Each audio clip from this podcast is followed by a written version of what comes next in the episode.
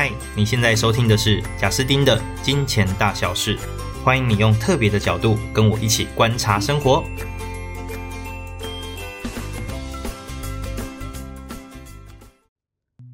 嗨，各位听众，大家好，欢迎来到《金钱大小事》。那今天我想要来聊一个议题，叫做好的决定。那我觉得啊，我们在生活中应该蛮常都在思考，我能不能做出一个好的决定。那通常呢，做好的决定这件事情，最常遇到的应该是刚出社会的年轻人，那特别是哦，如果你从小都是那种啊，基本上我妈妈爸爸只希望我考好成绩，那好成绩之后呢，反正我升学就是排名照着这样子排，那基本上也不用做决定，因为反正就是国英数理化吧，现在应该也是这些科目。那这些科目呢，你唯一要做的事情就是把已经准备好的所有题目，哎，都选择好，啊，都好好念好，啊，最后我就是考个一百分。那最终就是上到理想的学校，所以我觉得做决定这件事情呢，对于我们华人社会来说，特别是如果你相对还会念书，你应该做的决定反而少。那反而是呢，有可能你从小就觉得哇，没有特别爱念书，可能你国中毕业就已经在为人生做决定了。那我自己就很有感受，像我自己台大周围的同学。我后，我现在回想起来会发现，大家在面临一个考验的时候，或一个决定的时候，真的会很踌躇哦。然后，而且会超级超级不安。那当然，这也是因为没办法嘛，你从小到大已经得到了那么多所谓长辈的掌声了嘛。那现在就是你的考验来了。哎，可是看起来好像所谓那些比较不会念书的同学，哎。他反而在面对很多决定的时候，他比较有一个原则性。好，所以拉回来，我们说做好的决定这件事情哦，到底什么叫做好的决定？我们就举实际的例子来说好了。例如，我们来说金钱的好的决定。好，那比较常用到金钱的，我们讲投资，投资可能是买股票或买房子。那我觉得先从买房子这件事情来讲，可能就比较能够让大家理解，好的决定这件事情其实是一个伪议题，也就是说。很多时候，我们心中期待好的决定，指的就是这个决定做了之后会发生很多不预期的好处，会特别顺风顺水，会特别让我有点轻松，但是结果超乎我想象。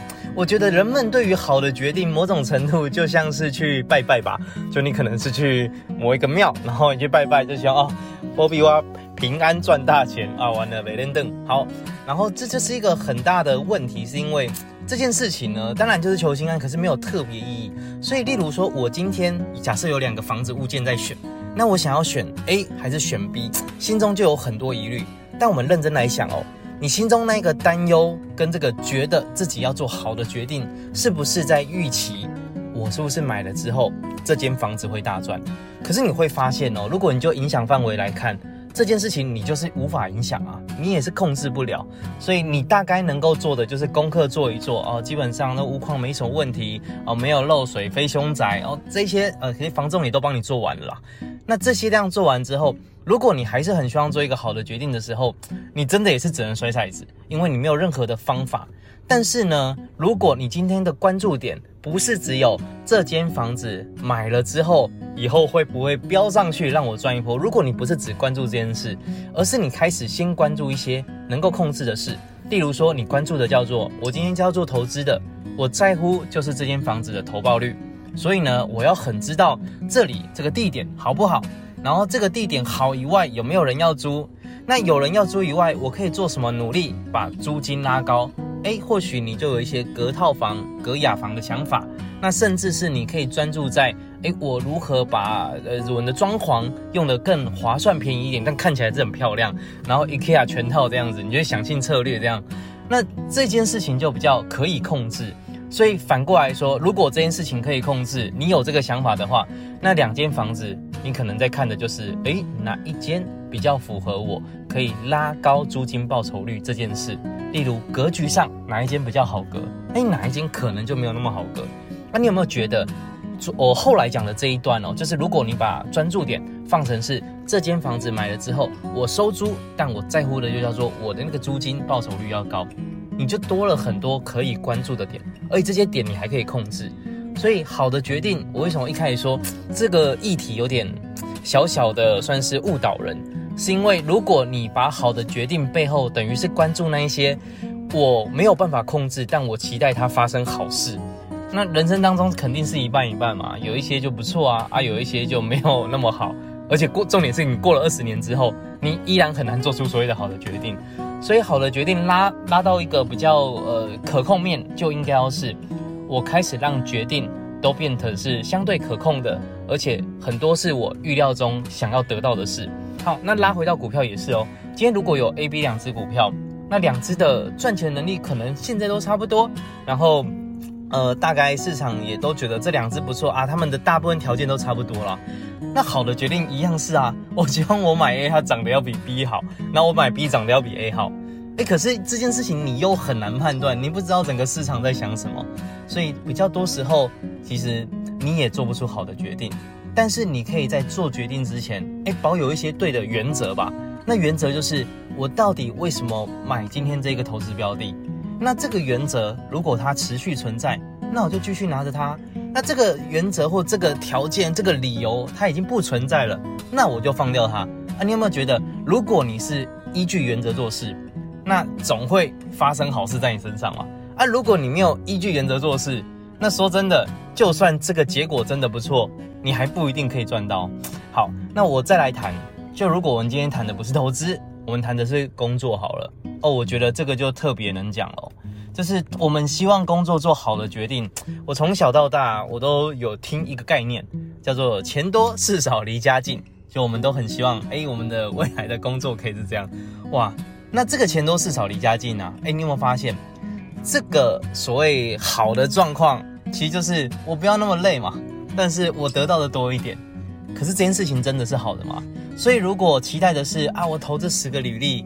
那反正希望公司大家都要我啊，假设也都要你了啦。那我希望在这时间里面找到一个符合我刚刚讲的这件事情。那实际上你很多时候是很容易失望的哦，钱多又事少又离家近，哎，三个的交集其实应该蛮少的吧？而且就算这些三件事情都达成了，这个公司如果他都养这种员多员工哦，你会不会觉得他大概两三年之后该倒也就倒一倒了？所以呃，真正选工作，你会不会觉得？更重要是，我让我举社会新鲜人来说，会不会是这个过程中刚好会补足我相对弱的那一块？例如，我弱的就是跟别人做交谈，哎，我弱的就是可能是行销，哎，我弱的就是呃，例如说是阅读并且检讨，那有可能哦，有一些工作它是非常瞬息万变的，它需要一直去追上最新的资讯，那或者是你弱的是分析，那总之呢，如果你开始意识到。诶，如果我的工作最大的绩效，并不是来自于传统钱多事少离家是离家近这三个所谓的指标哦，而是来自于我如何把自己全方位的提升。大家有看过以前那个日本极限体能王吗？每一个人不是都会有一个能力的那个六角形？那基本上啊，我觉得我们在职场上有个目标，我们要让我们那六角形，当然你会有你优秀的地方，但是呢，你至少要让你的弱项。也要及格以上，而不能弱项就给他摆烂。那为什么要做到这件事呢？因为基本上在职场上，你希望晋升到更好的位置，一定是你能更全面嘛。那如果你能更全面，你才有办法去管理一个团队。那你有这样的能力，那就很需要你要是全方位的人。好，那因此你有没有发现这件事情刚好跟钱多事少离家近相反？所以钱多事少离家近的人，有可能哦，你初始阶段就是这样。但是过了五到五到十年，你的那个钱多已经不算多了啦。好，那假设就是那一间公司，诶，确实离家近，那事少不一定，有可能你换个主管，主管事就不一定少了。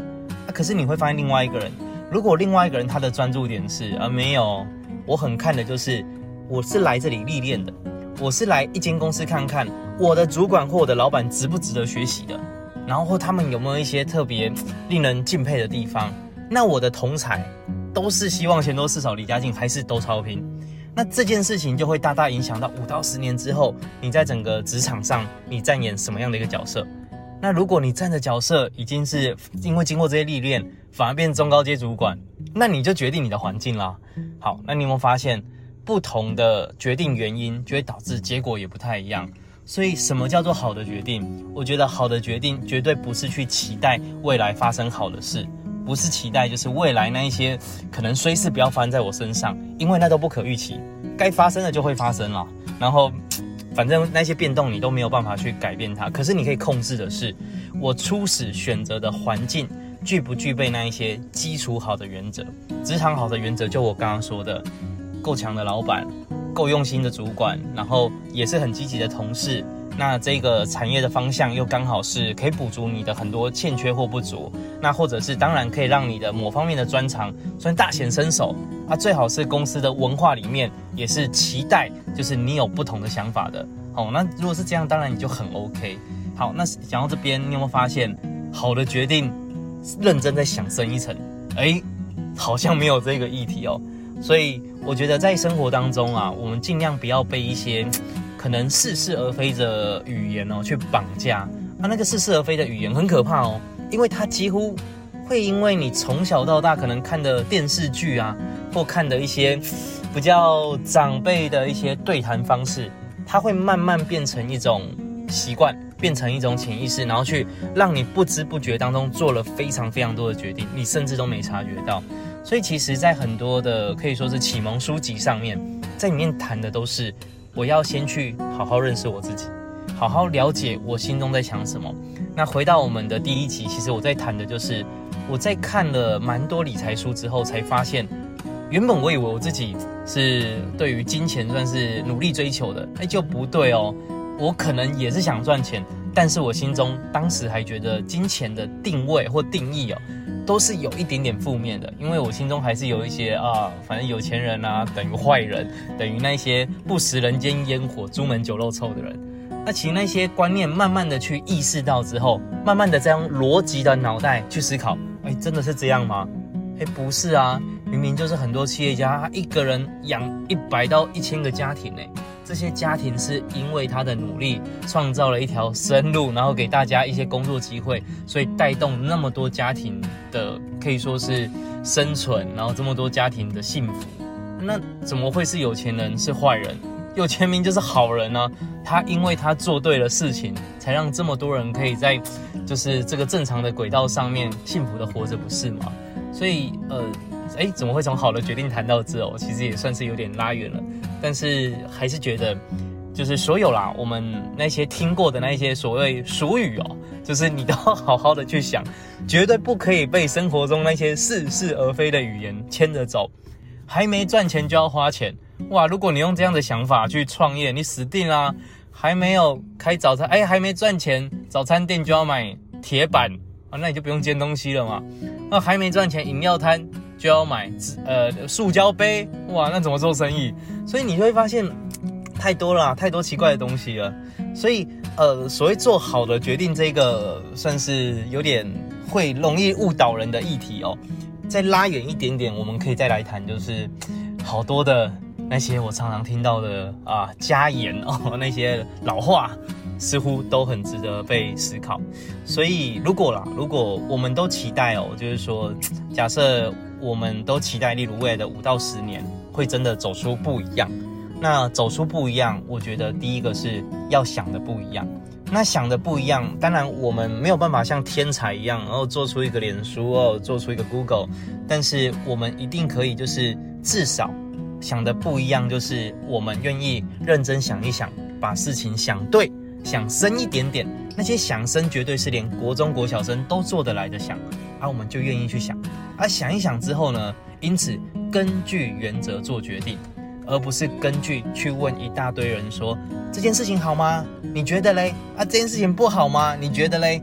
那大部分人对那件事情的研究都没有你深啊，他怎么帮你做决定？他只能用他的潜意识去帮你思考。但是反过头来说，如果你看，就光是去询问人这件事，别人都觉得可行，这件事才有搞头嘛？诶，不是啊？那你有没有听过一句话？别人都觉得不可行的时候，你去做才有机会。那到底哪句话是对的？我跟你讲，没有一句是对的，也没有一句是错的，而是你去问谁才是重要。所以不要被跳到掉到那一个奇怪的陷阱当中啊！那个陷阱。都是被窄化的议题哦，啊，实际上世界没有那么窄化，而且你可以做的变动太多。就刚刚那一题，我就直接是，我都去问周围在这件事情上有权威地位的人，哎，那这件事情就好解决多了，是不是？这肯定是对的嘛，这送分题。所以我们这一集来跟大家谈谈所谓做好的决定，那也希望大家呢，也可以为自己做好的决定。之前我们先做好的原则设立，做好的行为。那最后呢，当然这个决定其实不管好不好，你都会是赢家。好，那我们这一集就录到这啦。那期待下一集再跟大家相会，拜拜。